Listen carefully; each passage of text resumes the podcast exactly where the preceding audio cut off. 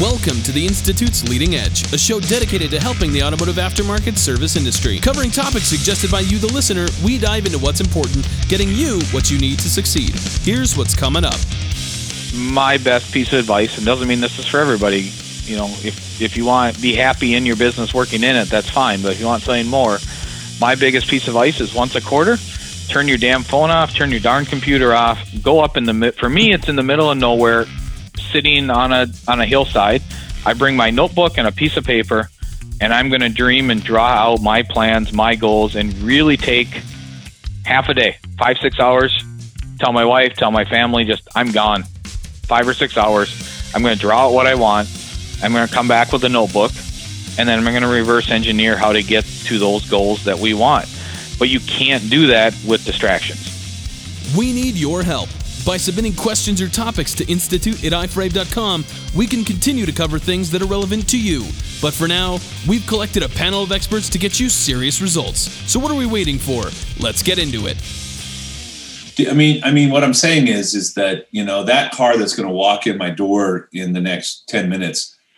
Uh, I, I have these these things about average repair. You guys both know that. I think that it should be X, and when we go through the numbers, I'm like, hey, you guys aren't finding enough, or you're not selling enough, or you know, whatever. I'm always critical of those kinds of things.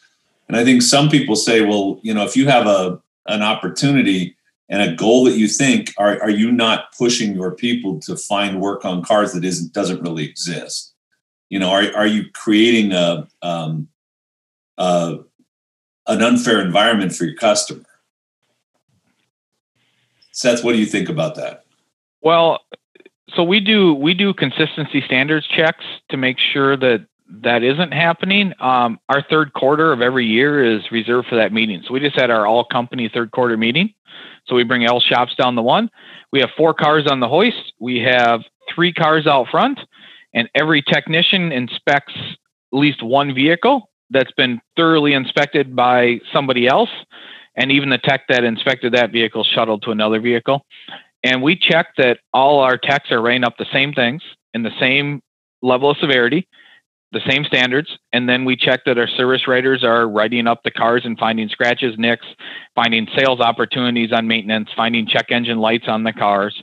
And then our check-in process on our porters are finding cars low on gas, things like that. So we do a our third quarter company meeting is an all systems check. And I will say that, you know, in the three or four years we doing it, this was probably our best year because we worked hard on training and everything like that. And we had less than a 5% variance on three cars checked with nine technicians. Our front office didn't fare as well. Um, 50% of them missed the check engine light on on the car. Um, so we got some retraining to do with some front office staff, but we got some new people. But we have some severe training to do, which tells me where our deficiencies are yeah. and our check-in process, and that's a lot of opportunity missed up front. Um, and then our porters all caught everything on the loaner car check-in, which helps maintain our loaner fleet, reduce expenses and things like that. So that's our third quarter meeting, and that's how I try to ensure that they are finding the true things that a car needs. So the the the front office staff is is they're wearing their electronic um, uh, collars. Shock collars. Collars. No, right? no, we're they're, they're, gonna. We have a we have a video training in our LMS, and they're getting resent back through some of that check-in process stuff, and we'll just retrain them. And and some of them are new, and some of them have only been with us a week. So I, eh, I they were really new to this, but they also walked away after talking to them, going, we're impressed and we're not we're we're surprised at how consistent the technicians are. It builds a lot of trust in what the tech writes up to them that every tech would see the same. Okay. Jeremy, do you feel that having a um, a number in your head that you're trying to work towards uh, creates an unfair environment for the customers or how do you make sure that that doesn't happen in your business?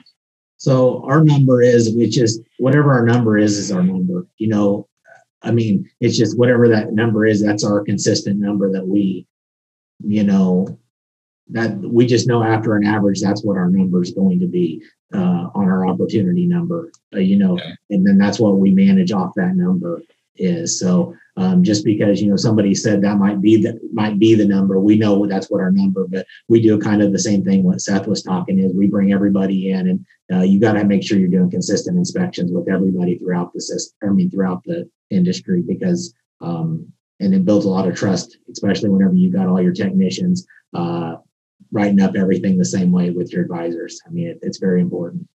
So how does that how does that benefit the shop by doing that? What you know, what's the I think a lot of guys they're just they're going through the motions, but they're not really planning and putting the pieces in place. Uh, you've got a coach that's always um, giving you a hard time that your opportunity is not high enough or that your average order is too low. How does that help you or deter, you know, or or hurt you um, on that? Whenever, I'm sorry, Jeremy?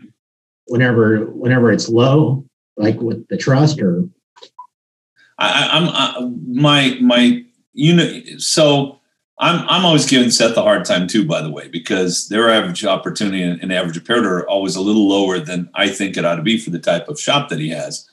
Um, uh, and I don't know, Seth, if if you'll share that number here, but what is your average opportunity? You're how much European in your shop? Is it all European? All European. Okay, and you're in Minnesota.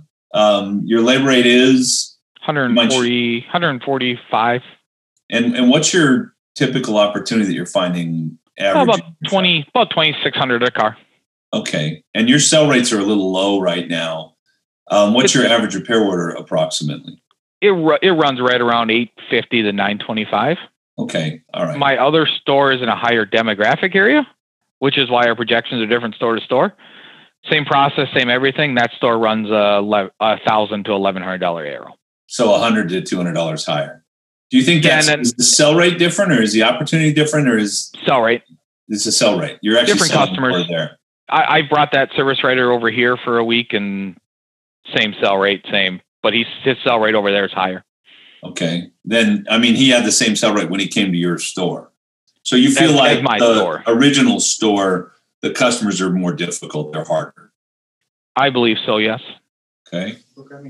in my in my data. Um, okay. Um, I, I'm trying to get to this um, this question of is my pushing average repair order an opportunity um, putting pressure on the employees to do something that isn't okay because i think you know a lot of shops out there they say well again you don't know what's coming in on that car and and so one of the things that I'm as a coach and a consultant is I look at 120 shops uh, routinely and I see their numbers. And I know the guys that do it really well. Frankly, Seth, you are one of those people, and, and Jeremy, you are fast becoming one of those people.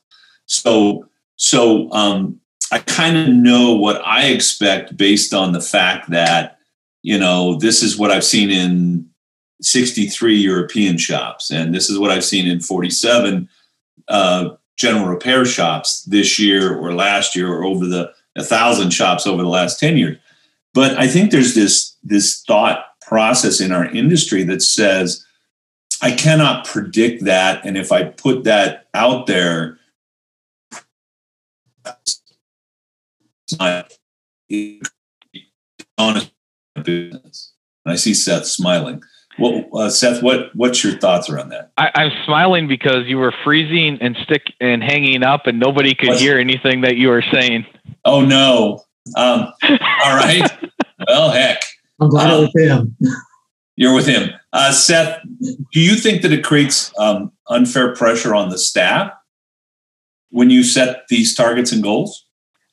I, I don't believe so because we give them, you know, that's where being part of a group, such as with yours or in, in other groups, is you have the numbers from all these other shops. So if they complain about it, like, well, all these other shops are doing it. We're not doing anything unethical, unmoral, illegal.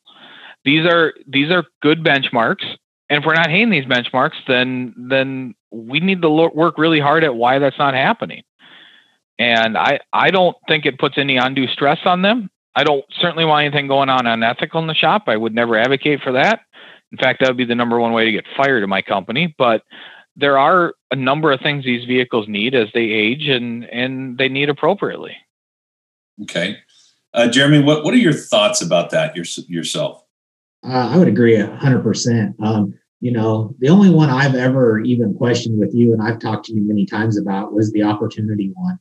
And, you know, being a tech before I ever did this, you know, the way I've always approached the one with the opportunity is when people have low opportunity, I always think it's a training issue more than anything. If you have a low opportunity, I think most of the time is your techs don't have the training to find what's actually wrong with the car if you have a low opportunity. I don't think it's because um, you're not there's not actually things wrong with the car. Your techs probably don't really know what they're actually looking for to find what's wrong with the car most of the time. And that was a lot of the case when you came in and helped us even look. You know, we weren't looking the cars over, you know, as good as we should, you know, with it. So I mean, I really don't think there's a problem with with it, um, with those numbers.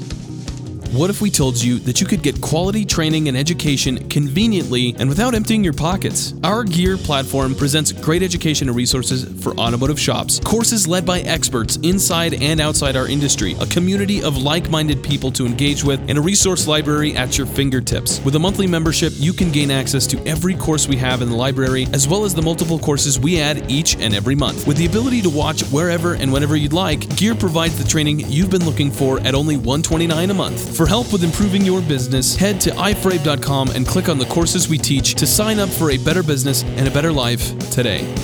Seth, what are the you uh, Ken? You and I have been together for a long time. You run a really well-run business, and you don't spend sixty hours a week at your shops. What are the why does that why why is we are why are you able to make you know this this really great living and not have to be involved in your business. Does the planning make that happen? Is there other things that make that happen? Can you hear me? Seth? I can hear you. Okay. I'm waiting for jeremy. Did he lose no, you? No i was talking to you buddy. Oh I thought you were talking to Jeremy. Um, yeah, I, I, I think the planning and all of that makes a difference, and I, you know, it sets you up for success. You, if you don't do the things, it's really hard to do it. I mean, if you want to be away from your business, you have to be able to check in and know what's going on. Um, the is pretty clear on that, right? Management by abdication is never successful. You can't leave and just think everything is going to take care of itself. You still have to whether it be present or whether it be monitoring it, you still have to be involved. Okay. So I'm, I'm, I'm still with you, Seth. A lot of shop owners out there feel like they do not have the time uh, uh, to, to waste on this kind of thing. What, what, what is your answer to that? You'll never have the time to do what you want to do unless you spend the extra time to set it up the way you want. So when this all started, when you when you bought the shop or when you buy a new shop or or, or build a new shop, are you working harder at that period of time or or is it kind of a more of a consistency throughout? Uh, there there are times when we open a facility, right, or open a new facility that there are bursts of time that I work a ton in launching that facility and being involved and, and heavily marketing in only a way that you can with the chamber. And you have to be boots on the ground. Somebody has to do that. And that's generally the owner. So when I launch a store, there's a ton of time involvement. But as soon as that store is launched and going, no. Then it's back to, you know, monitoring the business and holding people accountable to what they need to do and going about my day doing the other stuff I want to do. Uh, I want to ask one more question of you. We're going to ask more because we're we got another twenty minutes to fill. But but um, when was the last time you physically? I, this maybe is this is a wrong question for you because I know that you you teach people how to work on BMWs and you have uh, LM LMV.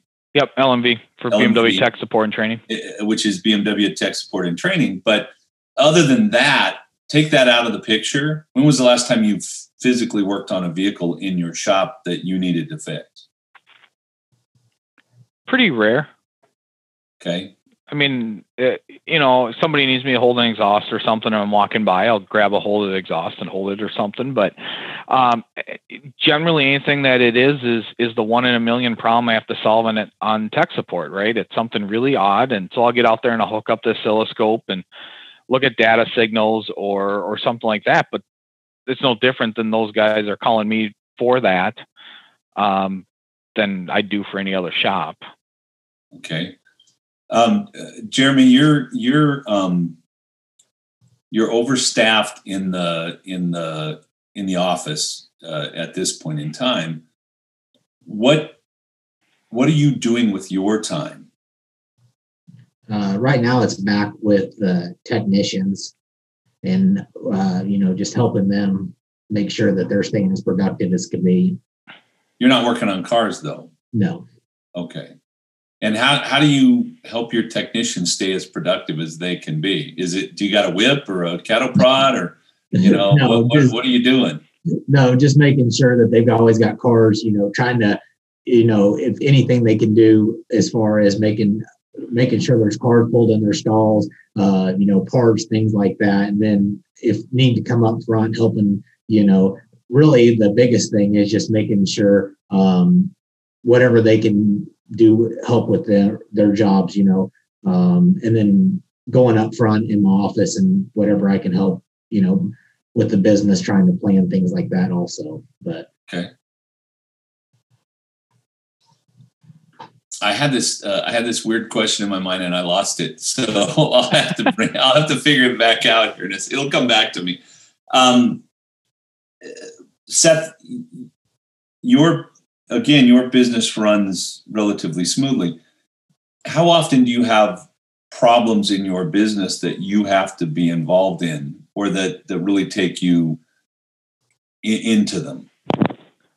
Uh, it, it's it's pretty rare. I mean, I'll get consulted on things as they if they get all the way through the chain. Um, you know, a customer threatens to sue us or something, then that goes to Daniel, and Daniel may bring it to me to figure out how we want to handle it. But a lot of it's coaching him through what what he needs to do to handle it. There's very there's very rare things that truly have my involvement. I mean, I wear certain hats that I like to still wear. Some are marketing stuff. Decisions come through me. There's there's certain hats I put on that I enjoy doing, so that I'm just they're assigned to me. Um, but majority of the stuff, no. I mean, we built an org chart, and you know, we put everybody in every spot in the org chart, and I might be in two or three spots, and if we get big enough, we'll hire somebody else to fill that seat. But we build out what we want and what we dream, and I may just put myself in four seats at any given moment. But okay, I think I think in business, um, there's constantly adjustments that need to be made. So I have this great plan based on you know uh, our fixed expenses and the money I want to make, and that's going to be to do 2.6 million this year with my tax and everything. Um, but during the year, things are coming up, and I, I don't mean unhappy customers because I think I think if you're in this business that you're going to have an unhappy customer at some point in time. You know, maybe a few a year. Uh, it can't be helped but I mean, you know, the the techs aren't producing. The average reporter has dropped. The the the opportunity has dropped. Um, Seth, who in your business, who keeps an eye on that, and who who goes out and says, "Okay, we got a problem here. Let's get it fixed." So that in my business, that's Daniel, and then he would work with the store manager. Okay. And then we also have our monthly leadership meetings where you know, we're going to review last month and, and we're going to sit down as a, as a leadership team, which is generally my two shop foremen, my two store managers and Daniel. And we meet once a month for about two hours and that's on the books and it's every second Wednesday of the month. And okay. there's no excuse to miss that meeting basically. Unless you're in the hospital uh, uh in, in intensive care. That's the yeah. Then you better zoom in. that's that's right. Then you better zoom in on their phone kind of got a breather thing on, you know. Like, right. No, I mean, that's our time to connect and do it. But on a on a on a basis, Daniel's checking the numbers and working with the store manager if there is an issue. Um, if he can't resolve that with the store manager or feels there's more intervention needed, then he may say, Seth, I need you to go over and crack the whip harder than I am because something's not working. Okay. Do, does um, but Daniel keeps you in the loop. Yeah. Right? And that that in the loop is because you have your normal meetings with him and you have your leadership meetings, so you're always in the loop. Yep. Okay. All right. I may not um, be physically on site all the time anymore, but I'm well no. half the time I'm up at my cabin. You see the picture. I know, I know you're out there in a meeting and it's beautiful, and I'm like, I hate you. Um, but but I get it. Uh, uh, I kind of wish I was there. Um, I, in some ways, you've you've surpassed me in some of the growth and management stuff, and I think that's cool. Um, uh, uh, Jeremy, what what about what about you? How how often do you have to deal with a legitimate um, issue? More so probably than Seth right now because you're not at the same place he's at. You're you're a couple of years behind him in in your your learning and your growth phase. But but how often do you have to deal with a real issue in your business? Um, right now, if something comes up, you know, um, you know, I always try to let the people, you know, um, like an advisor or something, always try to let them handle it. And then, you know, if it gets escalated up, I'm always there to hand, you know, to take over. But um, I always try to let those people handle it first. But if not, you know, I'm always there to handle it. But uh, we're pretty fortunate not to have too many things come up. Okay. Do you think that you're fortunate not to have too many things come up because you do planning and because you have goals and because you're communicating with your people regularly? Yeah, we you know we try to we try to fight the fires ahead of time. You know, we always try to plan ahead. Okay. Um, do, would you would you call your company more reactive or more proactive? Uh, we definitely try to be proactive on it. Okay, and not and not reactive. Yes. Okay, um, Seth, how did you get here? Because you weren't always that guy, and your business wasn't always that business. How how did you get there? Uh, a lot of constant learning. Um, read a lot of good books and and really do some self study and you know good coaching. Um, I, I get I'm in some groups outside of our industry that help a lot. Um, I'm in some Vistage groups that are phenomenal for that, but it's a it's a healthy investment. But you really learn, you know, there's businesses operating all over the world without the owner being on site all the time. And some of it is being able to let go and know they are not going to do it 100% the way you would do it, and that's okay. Do you? I, I always say uh, we we um, that I have an acceptable level of incompetence. Do you have an acceptable level of incompetence? That to me is nobody's going to do it like me not even not you, not Jeremy. You know, even if you guys worked for me, you wouldn't do it exactly the way that I do it. And and I don't know, maybe maybe both of you would put in more energy. I don't know, but but to me, most people aren't willing to do what it takes, you know, to be in the position that I'm in. And I set a what I call an acceptable level of incompetence. So when I was a tech, and then I became a manager of techs, I knew that the techs weren't going to hit my level necessarily. I mean, how many people know as much about BMWs as you do, Seth? Right? I mean, what are there? Maybe five guys in the United States or in the world that truly understand BMW the way you understand it. Um, so all the rest are not going to they're not going to hit the same level as you are. Do you have do you have a, a, a minimum standard for that? Yeah, yeah, we do. I mean, we have a pretty high minimum standard for that, but we also have some checks and balances. So, you know, and and we have standard operating procedures on this. So standard standard operating procedures fix a lot of lack of skill and lack of knowledge. But you're also always training. We are always training. Um, but I'll, I'll take an example of I got a tech that's stuck on a car right now. And our standard operating procedure, if you're stuck on a vehicle, is we have a Slack channel for techs. He has to post the problem internally before seeking any external help. And then in my company, we have nine technicians. So nine techs will see his help request internally and offer some help and assistance, or maybe say, hey, did you try this, this, or this? Or hey, I found this TSB, boom. and it's a constant training for everybody in the company because they'll see that message and go, I don't know, but that's a good thought. And so we're always retraining our own people inside of the company with that. If they can't, then there's a procedure to go outside the company for help. We don't get to that very often, but I think as far as levels of incompetence that you'll accept, standard operating procedures and making them work within the parameters of those procedures solves a lot of that. Do you so so how how you bought the business? What's it been seven eight years ago? Yeah, about, about that. And and and when you bought the business, you you you bought a fairly well operating business, but you've really improved it. Do you think that's because of the planning and the and the ops and the training and all of that, or do you think there's something else? You know, some of that's the planning and ops and training. Some of that is you know that my predecessor kind of let me run with it without too much intervention here and there.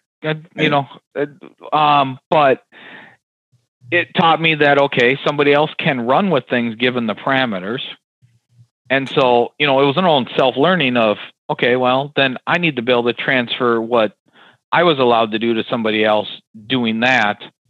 Otherwise, this thing never gets any bigger than where it was. So if you hold on too tight, you can't really grow if you hold on too tight, you'll never grow because you are your own self-limiting. Um, John Maxwell's book on leadership, right? You're creating your own your own ceiling, and once you yeah. hit that ceiling, you are done unless you hire somebody that pushes that ceiling or you change yourself. Somebody better than you, hopefully. I always I always said the way that you you get promoted in the companies you you find someone that can do your job better than you and then you get promoted. There's a ton of different advisor training options in the industry making the choice that much harder to make. Some shove too much into too little of a time frame they can be inconvenient and costly or they're just filled with unhelpful non-applicable information. So how are you supposed to create confident and capable service advisors? The Advisor Mastery program from the Institute is the industry's leading service advisor training, now almost entirely online. With one on one coaching, KPI tracking, live community trainings, a resource library, and more, there's no wonder why advisors who finish the program have seen their efforts rewarded with more confidence, higher AROs, and better sales. If you're ready to stop settling for mediocre and start ruling the counter, join the Advisor Mastery program today. Head to iforabe.com and register now. We'll see you in class. Jeremy, what about training in, in your company? I mean, we've set these goals and targets, and uh, we believe them to be realistic.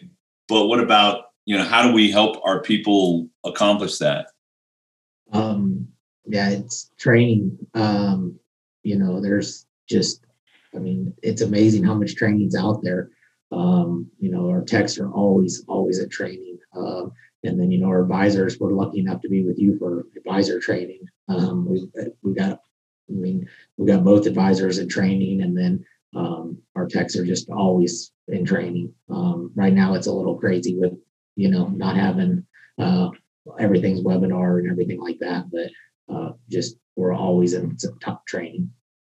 Did you are any of your guys doing any of the Apex stuff, which is going on right now?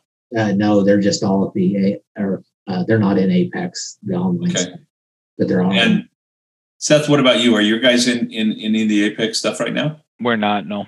Okay, that's too bad. Um, all right, so uh, think back to the planning and setting goals and everything. Is, is there something that you think most owners or managers forget to do that that they they don't you know they don't do that you do? I'll I'll uh, I'll throw that one at Seth first. Uh, I, I think a lot of managers and owners want to get to the point of not being in their business, but they're afraid to do it. I, I see a lot of managers and owners do what I call um, pigeon poop management, where they fly overhead and just constantly drop poop on all their employees and then fly away, and their employees are left reeling and not knowing what to do. Uh, I see that where they're just too afraid to trust their system and processes and let it go. Well, most of them probably don't have systems and processes. So they do fly in and they do crap on their employees and and then they fly out and and people don't know what to do. Um, how how complicated are your Seth? How complicated are your systems and processes? I mean, how many processes do you have in your business? We have quite a few, but they can't be complicated or they don't get followed. And the, the more complicated you make it, the less the less they get followed. To me, it's you want to hire the minimum elect, acceptable intelligence that you need to do the job. If you're trying to hire all superstars, you're not going to find them and you're not going to grow. So, good standard procedures and operating procedures that are well written and easy to follow allow you to hire, I don't want to say the lowest common denominator, but the lowest common denominator needed for that position. So, you're able to, uh, it ex- I always say good processes make, uh, um, be, you know, mediocre people good and good people better. Yep. Uh, that's that's what I say. Um, I probably stole it from someone like John C. Maxwell. I probably read it in one of his books. But but um, uh, uh, Jeremy, uh, um, to you, kind of that same. Do you do you how many processes? Again, you're at a different place than Seth. Probably not quite as far along the path. But how many processes do you have in your company?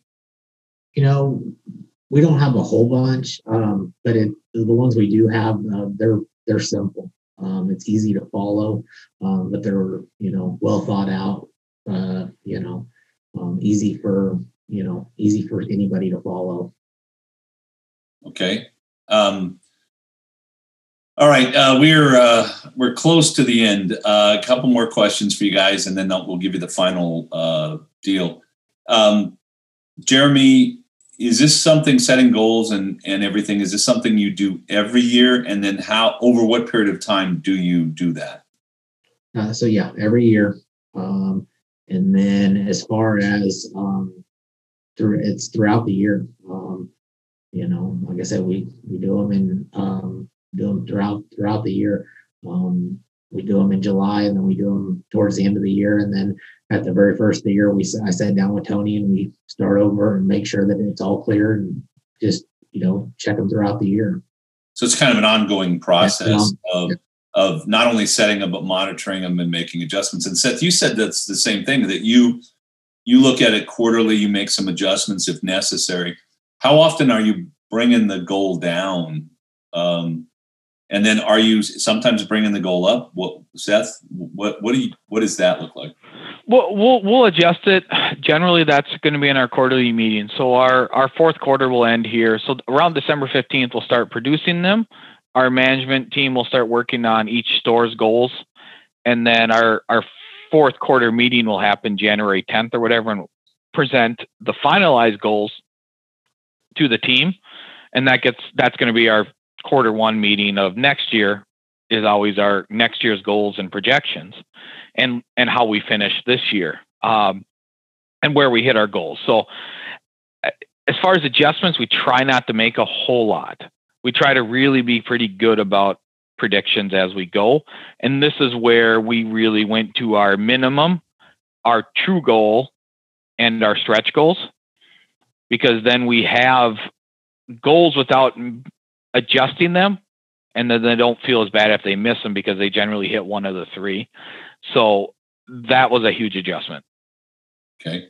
Do you think that that hurt you or, or helped you at this point? I don't think that I have a team that sees the minimum goal and thinks they want to only hit the minimum goal. I think they want to push towards a stretch goal. I think teams feel defeated if they if you set a goal too high and they never hit it. So I think it helps us more and it hurts us. I think you want to have goals that you are capable of hitting, but stretch you. Um, I always say that you're never going to hit 100% of your goals. If you are, you're you're probably not doing it right. You know, I want. I, I always want some. There's a there's a book. I think it's um, by Marcus Buckingham that talks about a BHAG, big hairy goal, right? And that every company needs to have those big goals. Do you, Jeremy? Do you set big goals? Do you do you talk about the big goals? And and even though we're maybe not quite there, do you talk about the big picture? Yeah, you know, um, I I, re- I, really like Seth the stretch goal. Uh, I never heard of it that way, but I really like that idea. Um, you know, um, like, like what you said. You know, um, the the big goals are definitely you can't have a goal. I mean, you don't want a goal so big that you can't ever hit it because it deflates everybody. But you need a goal that definitely it's going to stretch everybody because you know it's everybody on our team. They they want something that they can um, to be stretched for, and that, that they can fight for because when they get it, I mean, it makes everybody feel better. Nobody wants to hit the goal 100% of the time. You know, they want to miss it every once in a while because it feels like they're accomplishing something. It feels like they're actually working for something. So, um, you know, we talk about the big goals a lot. Okay. Uh, um, don't tell anybody, especially not Seth, but he's Seth's a pretty smart guy. So he's very. Don't let him know I said that. Um, I got all kinds of notes from him today. Did you? Good. Uh, uh, he runs a Seth runs a very he has a very well run business and he he's on top of it. Does a does a really good job there. Um, uh, all right, so uh, we're towards the end of this thing. Um, what advice, and we'll start with you, Jeremy, would you give a shop owner that's listening to this as far as you know goal setting, planning, running the business? Um, you know, uh, I mean, the biggest advice I've had, I would say, um, just making sure that you know, uh, one, just if you have, if you don't have one, make sure you are goal setting and planning. That's probably the biggest one to start with. And two, um, you know, just making sure that you're involving everybody in your organization with it. Um, you know, don't don't just keep it to yourself. Making sure everybody's getting the buy-in on it um, and then you're sharing it with everybody. Um, because I think if everybody is included in it, um, I think it's going to be a lot easier for everybody to make sure that uh, they'll hit their goals. Jeremy, what uh, I'm going to ask you one more question, then I'll move to Seth and, and kind of close it out. What's the biggest thing you think you've learned this year? Uh, belief. Okay, explain that just a little bit for someone that might listen. So I think the biggest thing I've learned this year um, is just having everybody on, on our team and everybody about um, believing into um, with the organization and just uh, whatever you whatever you believe in. If you get everybody on your team believing into something, it's just amazing what what an organization, whether it's technicians, advisors, um, that that's been probably our biggest tipping point in our organization. Uh, whether it's been on a closing ratio, whether it's been on average opportunity, doesn't matter what what's been in our organization. Whenever you get people to believe in something and the belief happens, um, it's it's changed our numbers dramatically. I mean, it's we've had five months in a row that's been record months just because of belief. It's amazing. It is cool, isn't it? I mean, uh, all right, Seth. What what advice would you give someone uh, owns a shop that's listening to this? What's your best piece of advice for them as far as this stuff goes? if this is what you want to do, then my best piece of advice, and doesn't mean this is for everybody.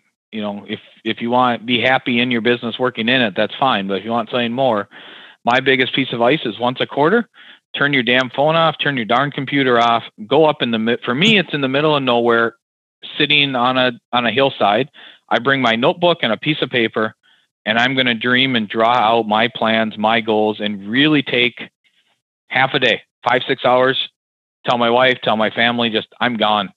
Five or six hours. I'm going to draw out what I want. I'm going to come back with a notebook and then I'm going to reverse engineer how to get to those goals that we want.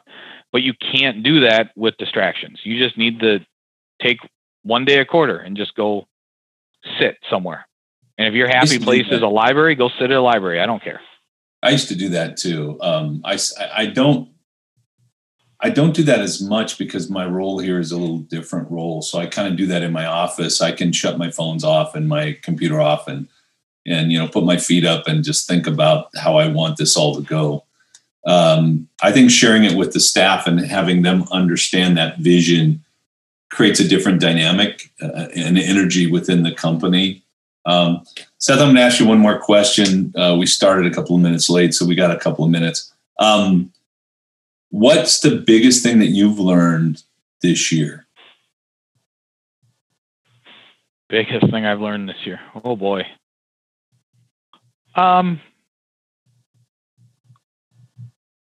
Well, I mean, COVID kicks your butt, right? well, COVID made. I think COVID was, a, in some ways, a good thing because it made us kind of rethink our model and and cut back. You know, look at our budgets and some other stuff. But but yeah. So, what'd you learn? I mean, what did COVID teach you? Uh, COVID really taught me to really focus on uh, uh, my leadership style and make sure that that we are leading people and through very uncertain times when people have a lot of trust issues and a lot of worry that that you know I use the analogy with my team all the time that we're in the middle of a hurricane and the boat's rocking and and going all over the place and if you follow my instructions and, and believe in me and paddle when I say paddle and stop when I say stop that that we're going to get through this without throwing anybody overboard and you know it it really taught me to to trust my leadership style and trust my team and and make sure that we help guide people through these things and come out stronger. Okay. I'm gonna I'm gonna sum up just a, a bit, and I think you're both kind of saying some of the same things. You plan, you certainly look at your year, you you set goals and targets for that, but every quarter you kind of go through it and and and make adjustments and rethink it. So it's almost like it's a, a living plan that you're working with uh, throughout the whole year. It's not like something you put in play and then that's all there is. Um, so all right, um, uh, I always I always love these things, and uh, I can't wait. You know, at the at the end, I'm like, did did an hour just go by? Well, an hour just went by. So. Um, Jeremy, I, I want to thank you for being here. Appreciate your um, your input. Seth, as always. Um, I figured out what's wrong with you today. Your beard's gone. Yeah, you look funny to me. Um, so, so, but I want to. I always look funny. I want to thank you for for for being here and and you know helping other guys in the industry. Um, if you want more, you can go to gearforshops.com. That is our learning management system. We have a lot of uh, content. If you go to uh, iTunes or Spotify and you look for the leading edge, you can find most of the leading edge things. This is number 59. We'll be on 60 in two weeks. Um, so, um, guys, thanks. And uh, as always, I appreciate you, and we'll be talking to you soon, no doubt. Okay? Bye, y'all. Bye. That's it for this one. This episode was brought to you by GearForShops.com and The Institute. To find more episodes or for more information about the services we provide, visit iforabe.com. Thanks for listening, and we'll catch you in the next one.